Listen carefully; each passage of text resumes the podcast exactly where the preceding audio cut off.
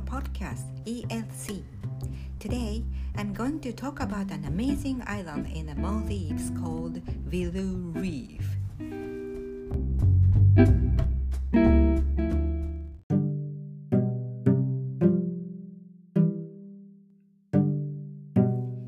We stayed on the main island for one night, and the next morning we took a seaplane for about one hour to a smaller island.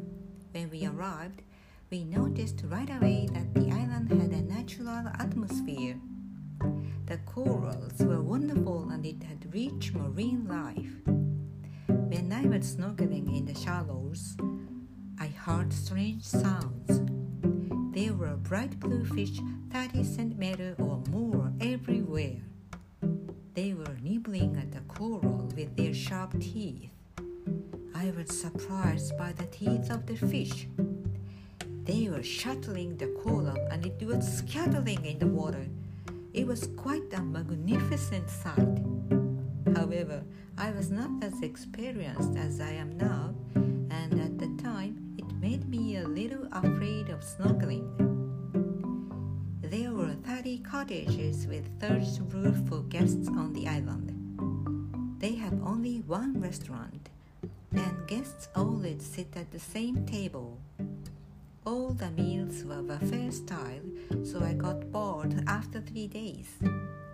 On the other hand, my husband was happy to be able to eat whatever food he wanted without the stress of reservations or ordering in English.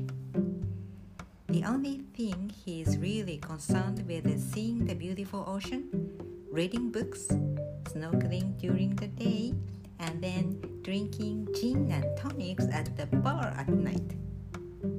Maldives people are generally shy, but once they get used to you, they love chatting.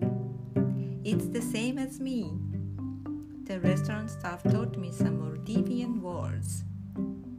I want to go back to the island again. However, the island has now been acquired by a five star hotel with pools and villas by the sea, and there are fewer corals and less stuff that are native to the Maldives.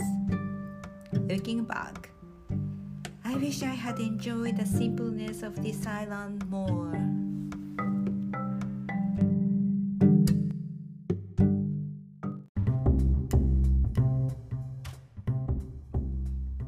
Thank you for listening. I hope you enjoyed this story. Do you study English? Join our club.